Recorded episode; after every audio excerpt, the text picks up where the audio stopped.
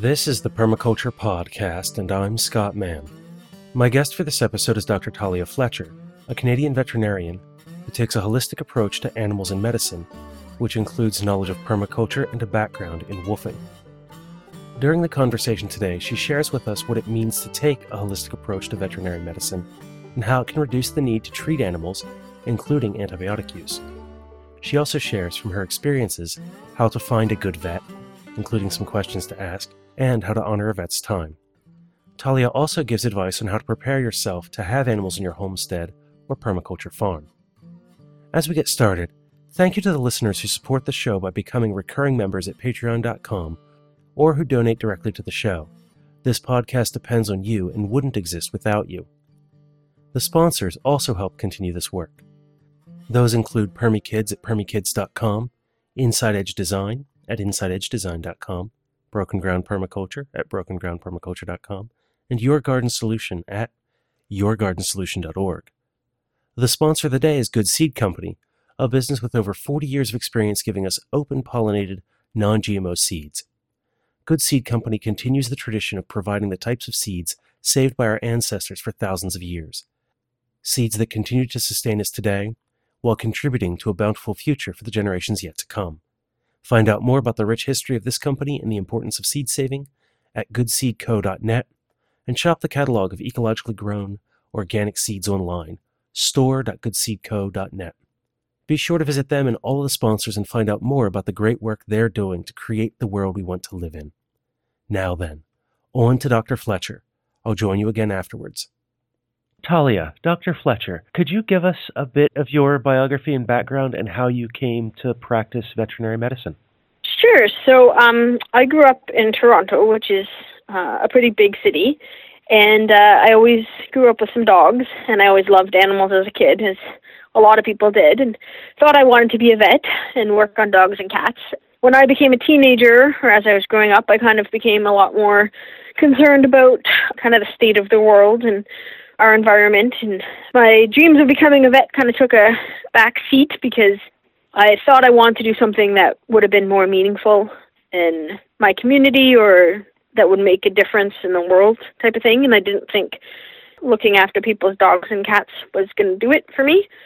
So I thought maybe I'd want to do some research, or I wasn't fully sure, but I knew I, I liked the sciences and wanted to pursue that. So I went to university out in Vancouver, which is on the west coast of Canada, and um, did my undergraduate degree there, and still had you know veterinary medicine in the back of my mind, but wasn't sure how I'd get it to fit my values. Uh, and while I was there, I did some research and kind of got used to the research system and decided that really wasn't for me and decided that I through summer jobs and stuff working in different places that I you know my goal was to live in the country and do something that was helping my community. I became more interested in food and you know how we grow our food. And by you know supporting local farmers we can improve our local communities. Um, I became more interested in you know uh, looking at the global politics of trade and how food is very important in that. And we can get some control over that by our consuming choices, like consumer choices. And then I went WWOOFing, which is uh, an organization that's worldwide called Willing Workers on Organic Farms. Or maybe it's called Worldwide Opportunities on Organic Farms. They keep changing the name. Anyways, it's a great organization where you uh, can go and volunteer for room and board on different organic farms across the world. I've done it multiple places, but I decided to do it in Canada to see my own country more. I remember particularly one farm I was at in Saskatchewan, which is kind of the center of Canada and the prairies, where they had um, a lot of cows and calves, and they were just talking to me about how this was shortly after um, BSE, that's mad cow disease, had kind of hit Canada and had really plummeted the prices for calves, and so they their income had basically been cut completely in half, and the father in the in the couple had to go and start working at the oil rigs just to make enough money to keep the farm and stuff like that. And the you know short time I was on there, the vet did come out and you know check out his bulls and stuff before they put the cows out to pasture for breeding. And I talked to him a bit, and I saw that okay, I could still do veterinary medicine, which I like the medicine part of it and stuff, and you know help people with their livelihood. And if their livelihood is growing food, I could help make sure that the food we're growing is healthy and better grown and stuff like that. So it kind of was a bit of an aha moment that I could be a veterinarian, do the medicine that I was interested in, but work with cattle or farmers per se on growing better food. And with that, you know, I became more interested in some organic work as well, or grazing stuff as well since then, um, in terms of how we can feed animals and improve nutrition and reduce our um, use and dependence on antibiotics and stuff like that. So I guess that's you know after that after that I kind of decided yeah, I did want to go to vet school for sure and uh, applied to the University of Guelph, which is in Ontario, and uh, went to that school um, and I graduated five years ago. So since then I've been working as a mixed animal veterinarian. So I do dogs and cats and I also do horses, sheep, goats, and a lot of cattle work as well. So I've kept myself doing mixed because partially because of where I want to live, it kind of makes the most sense when you're rural being able to do all species because when you're on call, you often need to do all species because you're the only vet who can see it, so you might as well know what you're doing. And then also, um, I like the variety. Um, I've always liked surgery, so I can continue to do quite a bit of surgery with dogs and cats because we do a lot more with dogs and cats than we do with cattle. And it's also, you know, um, there is I think, a, a big benefit to dogs and cats for people's lives in my community, and it's a good way for me to get to know more people in my community as well. So um, that's kind of where I'm at now. So that mixed animal focus also kind of falls in line with your perspective on holistic veterinary medicine because you're not only caring for the animals but also the people who care for them, both as pets but also for the farmers who are raising them as part of our food system. Yeah, like I think if you look at it from a even wider lens, like I'm just trying to be part of my community and help them out in whatever way I can using the things that I think are my strengths, right? So I understand medicine. I, I like practicing it. So if I can do it, then I might as well do it because I can help people with it, you know? So it's, yeah, and it's also understanding if I'm on a farm, if they have a dog that some sometimes they have a dog that's just there for companionship, and sometimes they have a dog that they need for their to move their cattle or their sheep, and sometimes they have a dog, you know, for both. And it's being able to help them, whichever role that dog has, understanding it and helping them with making decisions for that. But also the comparative medicine aspect is I find really interesting. You know, so the first time you see something you hadn't seen it before, you're like, well, how would I treat that in a cat? Okay, well, let's treat it that way. You know, or how would I treat that in a cow? Maybe I can look at that perspective when I'm treating it in a dog. Like not everything can be cross species, and there's a lot of things that you can't use in one animal that you would use in another. But it sometimes gives you a bit of a different perspective if you kind of have that breadth of knowledge, if that makes sense. And how does your work with taking a more holistic approach to veterinary medicine differ from like a more traditional kind of industrial model for veterinary medicine compared to what it is that you do? Like you mentioned, a reduction in antibiotic use and things like that. So, what does your work look like compared to others? I think some things would look a lot different and some things would look the same. If you have a cow that's calving, that's having trouble giving birth, if you have me come out and, and help you or someone else come out and help you, we're still going to do the same thing to get that calf born. That's not necessarily going to be different. But I think veterinary medicine you could split into the emergency work where something's happening and it needs to be fixed. You know, an animal is sick today and they need to be fixed versus how do we look at like a herd level of health and improve the health of that herd to either reduce the amount that need to be fixed in the future. So you know, I still do the work where the animal needs to be fixed because no matter how good you are, you may at some point have a cow that is having trouble giving birth, type of thing. But I also will, oh, I've, that's the second time we've been out this year to help, you know, to help you with your cows giving birth. What's changed?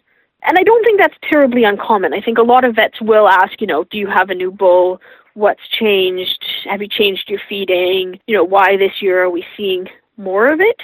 But I do think that I try to keep that in mind with a lot of what I do of I'm not just looking at the immediate problem, but what has led us to get here, you know. And then the other thing I would say is is I do like to do more diagnostics, so I, I like to find out what is causing the problem so that we can do a better job of preventing it. So for example, calves will get a type of diarrhea called cryptosporidiosis And, you know, it looks like a lot of other types of diarrhea caused by different things. And unless we figure out what the cause of the diarrhea is, we may not be treating it or preventing it in a, in the most effective way. You know, I think there's a lot of vets who are doing that. You know, I don't think I'm terribly unique in trying to get to the root of a problem from that perspective. So I, I think there's a lot of really good vets out there who are doing that.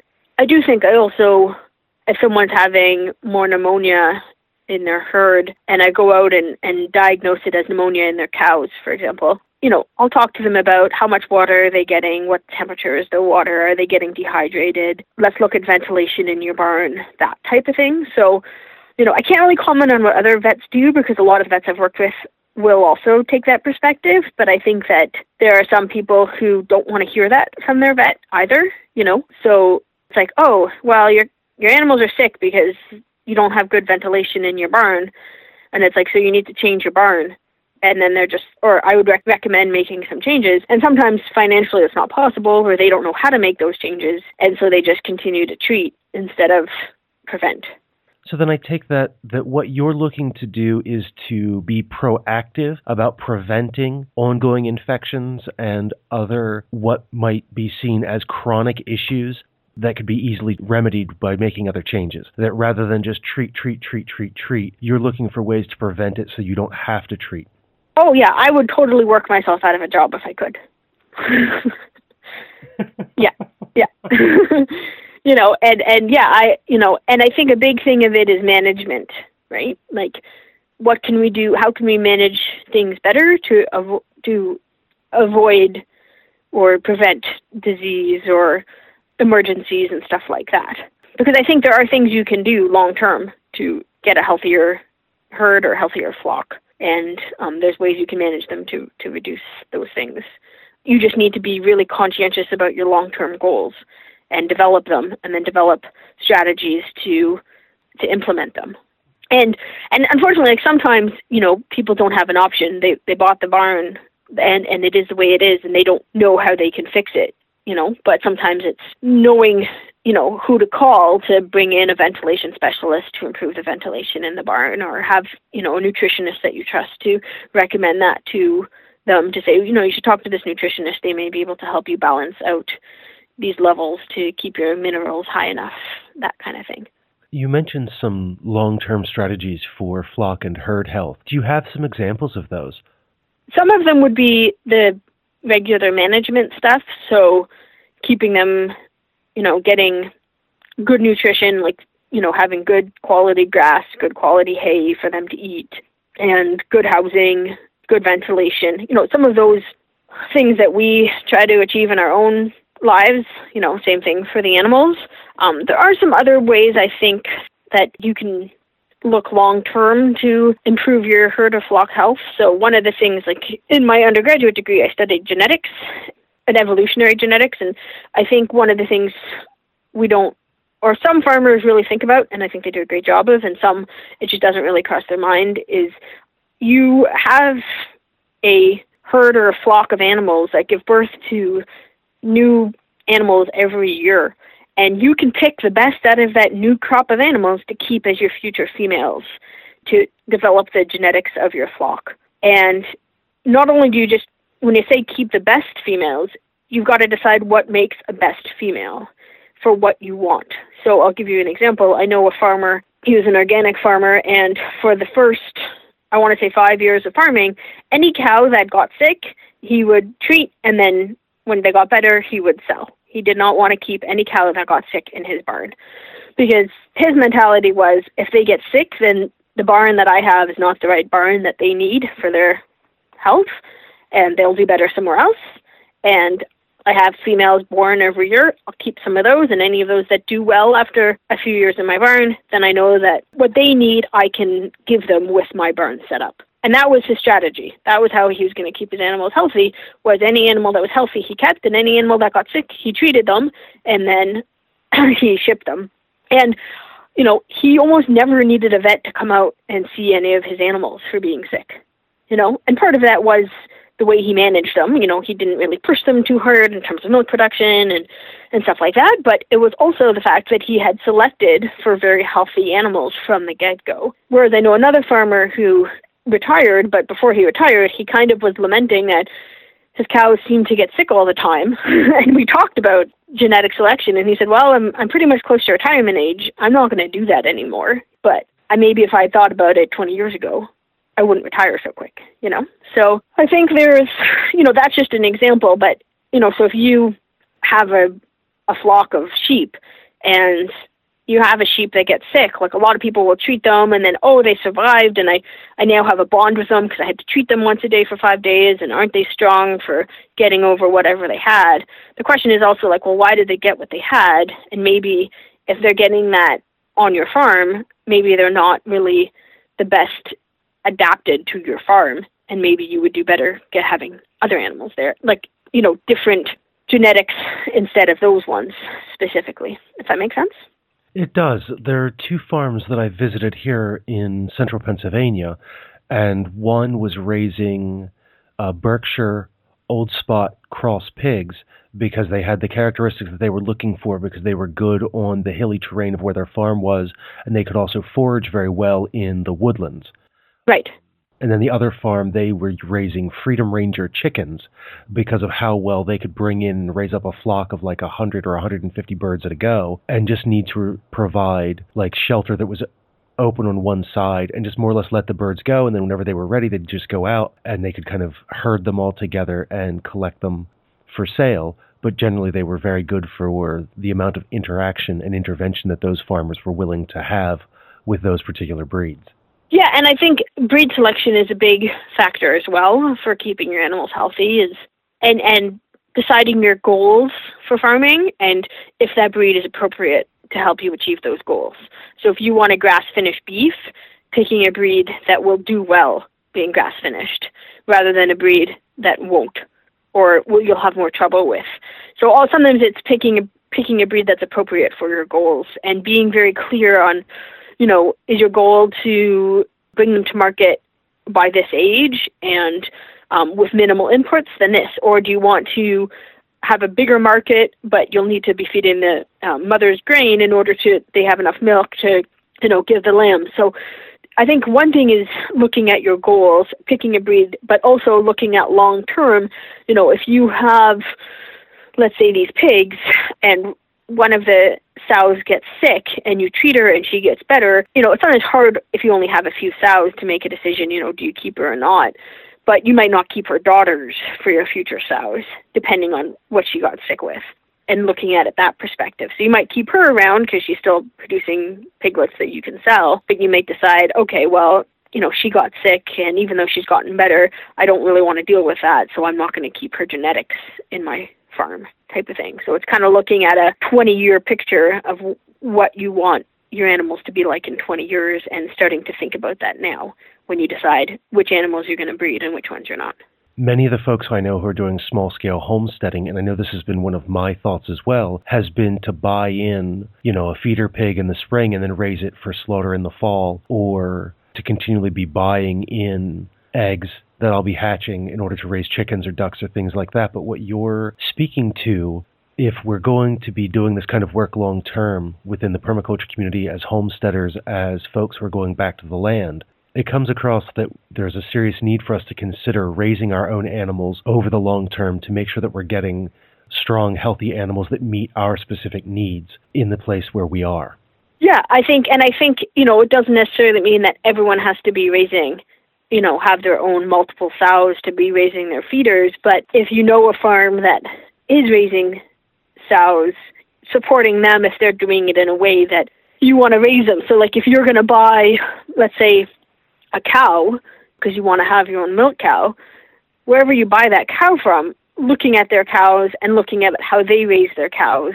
And if their cows are on pasture, and are doing well, then you may have a good idea that one of their cows would be appropriate for your farm because you want to put it on pasture. But if their cows, this might be a bit harder in the States because of your dairy industry, but if your cows, if the cow inside all the time and never is on pasture, you may not know how well do on grass because that's not the environment they're living in. So supporting people who are raising them in the way that you want to raise them and trying to buy the animals from them because those animals might have you might have better success raising them if you're going to raise them in a similar way. So if you hear about, oh, there's this goat that's great and it produces, you know, tons of milk and I'd love to get it to milk it, but it's from Texas and you live in New York, that goat may really struggle in the winter, you know, and you may do better getting a goat from nearby who you know that person has raised these goats in that area and they've done well. They may not produce as much milk, but they might be hardier and you may have less health problems with them, type of thing. So I think I think that's part of it too. Like it's, and I think permaculture in general, you want to you know raise species that are adapted to your ecological zone, right? Like you know you plant trees that you know are going to be able to survive your winters and do well in your summers. And I think animals are the same. You know even though we've domesticated them and there's lots of different breeds, and sometimes it's just what you can get. You know, your neighbor down the road has this, and then you can get it. You know, and oh, you'd love to raise this breed, but you can't find it, and it doesn't become practical. But I think also it's trying to do some research into what makes that breed, what you're looking for in an animal, and how that breed can fulfill that niche type of thing. And that's something where we have a lot of information on selecting plants and designing plant systems, and some conversations within the permaculture community at large about integrating small scale livestock, things like rabbits, guinea pigs, chickens, ducks. But when it comes to larger animals like sheep, goats, cattle, you know, there's a little bit on goats, there's some talk about, you know, raising pigs on forage, um, especially if you're like in the eastern woodlands with oak trees and things like that. But it's still something that's emerging in our literature. And we don't have an equivalent of like edible forest gardens for animals yet to really help with that research and know what the different characteristics of breeds are, or really necessarily like what kinds of questions we should be asking when looking for an animal that we want to bring on site. There are some resources for that. Like there is quite a lot of information about the different breeds of cattle, sheep, goats, and stuff like that. It just might not be in a permaculture framework, but there still is.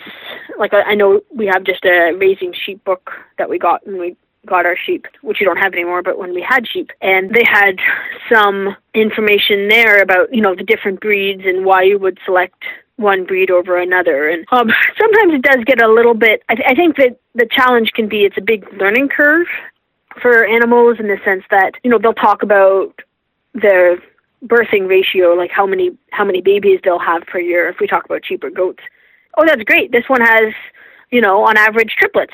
Why wouldn't I get that one? And it's like, okay, well, if that one has triplets, there's a trade-off. Like it has triplets, but it, in order to raise those triplets, that mother needs a lot more energy in order to have enough milk to raise three healthy triplets, which is fine. If you have a setup where you have more grain and you want to feed it to them, that's great.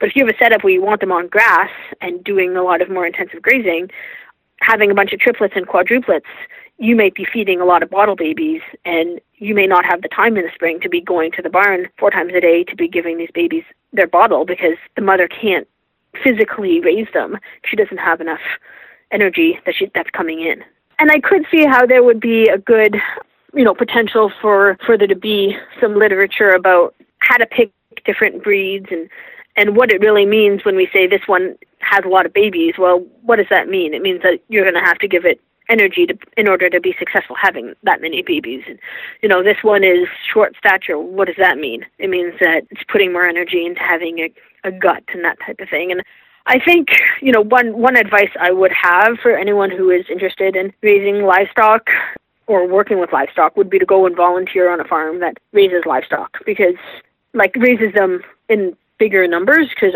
you'll learn a lot just from watching them and seeing how they interact with each other. And then also being around them a lot will I think really help you.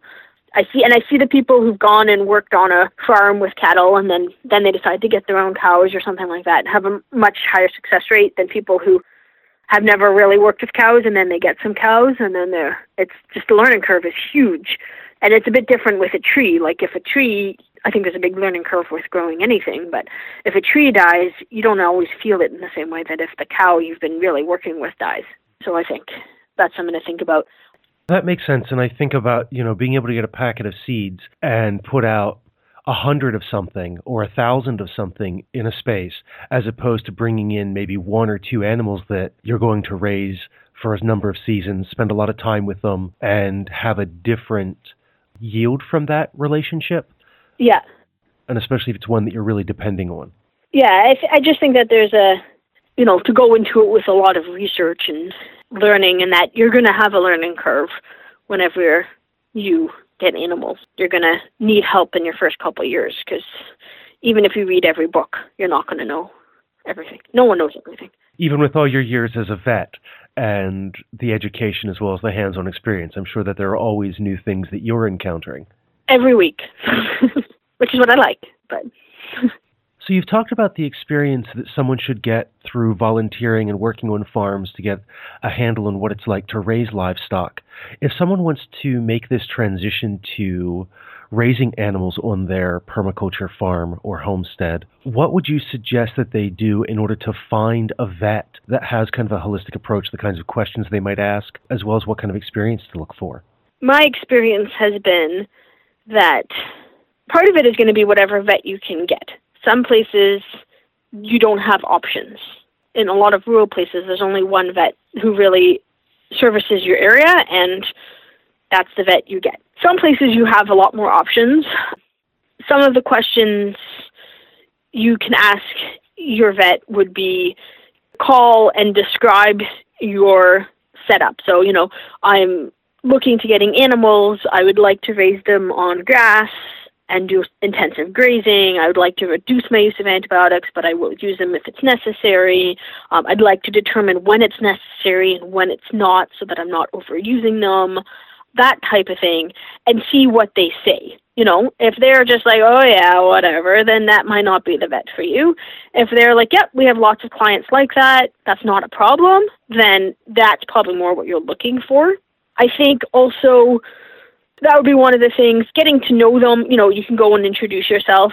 If you can ask, you know, when are the vets usually there, and going and just introducing yourself would work. The other thing to recognize is a lot of these small farms with one cow or something like that, financially for vets is not always the best clients to have. I, I like having them because I like working with them and it's kind of what I do, so I enjoy it. But if you look at it compared to someone who has, you know, a hundred cows and you go out there and you'll treat two cows and they call you more often, whereas you go and you treat someone with one cow and then they call you six times for advice on the phone, it doesn't always encourage vets to keep working with them because they don't feel like they're getting the, the payoff. So what I would recommend for anyone who's getting into it and, and wants to have a relationship with their vet, which I highly recommend, would be to ask the vet to come out and do a consultation. And vets often don't get asked what they actually think about something, they just get asked to fix it. And I think a lot of vets have a lot of the knowledge I've been talking about with what ways can management be improved with ventilation, with feeding, with nutrition. Just people don't ask them, so they don't say anything. But I think if you invite them to come to your farm and they'll charge you by the hour and give you advice. I think you'll gain a lot from that because they'll know what happens in the area, they'll know what challenges a lot of new farmers have.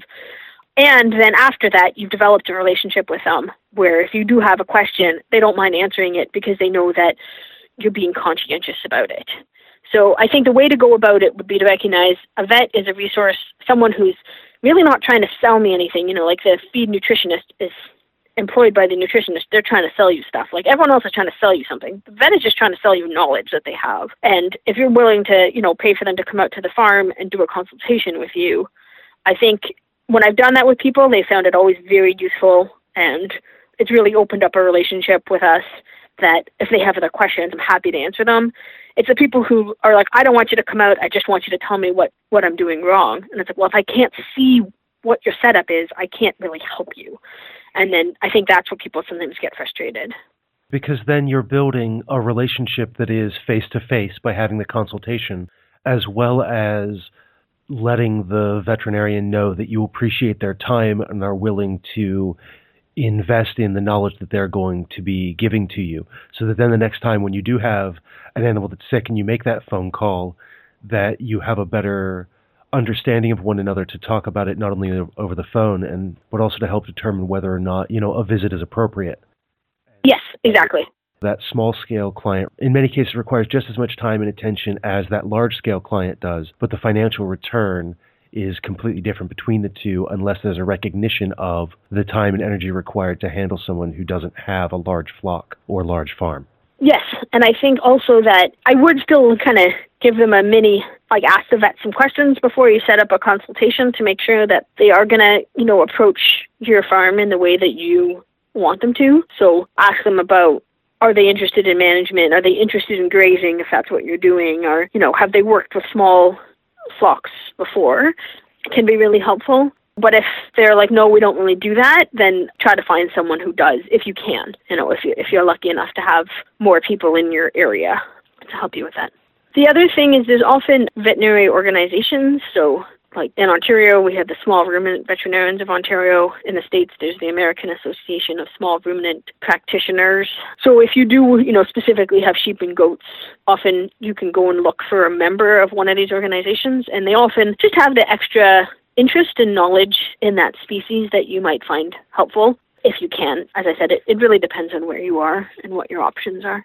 I like everywhere that you've taken us today between you know what we can do to select breeds that are best for our location what is it that we're trying to do how to consider genetics uh, as well as you know what to look for when finding a veterinarian and developing our own experiences. But as always before i close out an interview i always like to ask for final thoughts. So with everywhere that we've gone today do you have any last comments for the listeners I love animals, obviously, and I think it's really rewarding raising them. I think it can be a challenge, but I would recommend people who are doing it to kind of do one species at a time. So first get pigs, and then if, once the pigs are doing well, then get chickens, and once the chickens are doing well, then get a cow. Or, so you don't have as many things you're trying to learn about all at once. And if you could kind of stagger when they need the most attention, would also, I think, benefit your farm. If you're interested in grazing and how to set that up and how to bring animals as part of your farm income and the holistic management courses and and information I found very useful for that and I do often recommend to clients if they have trying to do things on a smaller scale but still be able to to make it as their full-time income. I think the holistic management courses are fantastic for that. And the I guess the last thing I would say is talk to other people who are doing it, go and visit lots of farms if you know someone who is doing something and go and see and then always ask them what their challenges have been so you can be prepared. People always kind of like to, some people always talk about their, their successes, but we actually learn more from learning about each other's failures, I think. So I would encourage you to ask people about that. And, and if you are doing well or you finally got feel like you have things under control, host an open house so that other people can kind of see and learn from you as well, which I think is always helpful.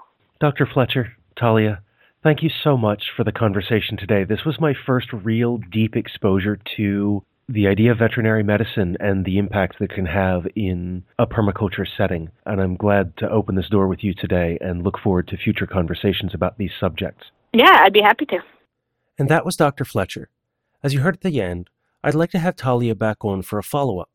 If you have veterinary questions and would like to have those included in that conversation, contact me and I'll forward them to her for when she returns. Send those messages to show at thepermaculturepodcast.com. My takeaway from this conversation is the ongoing importance of design in our practices to set up holistic, sustainable, and ultimately permanent systems.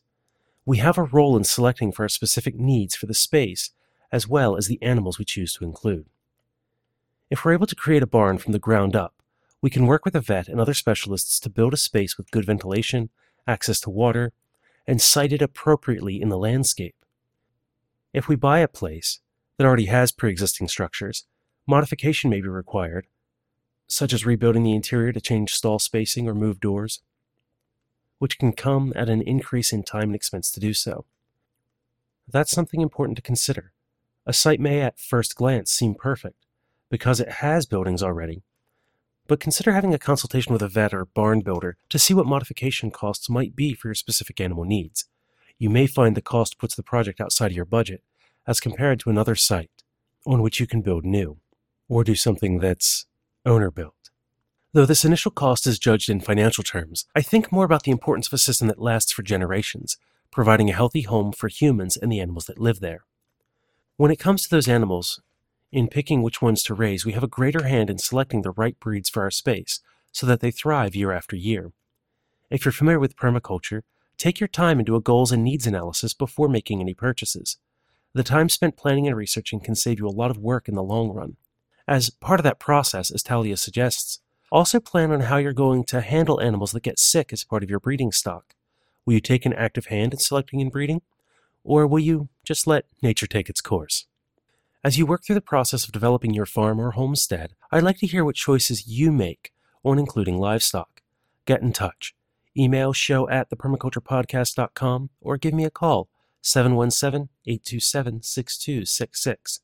And that's going to bring this episode to a close.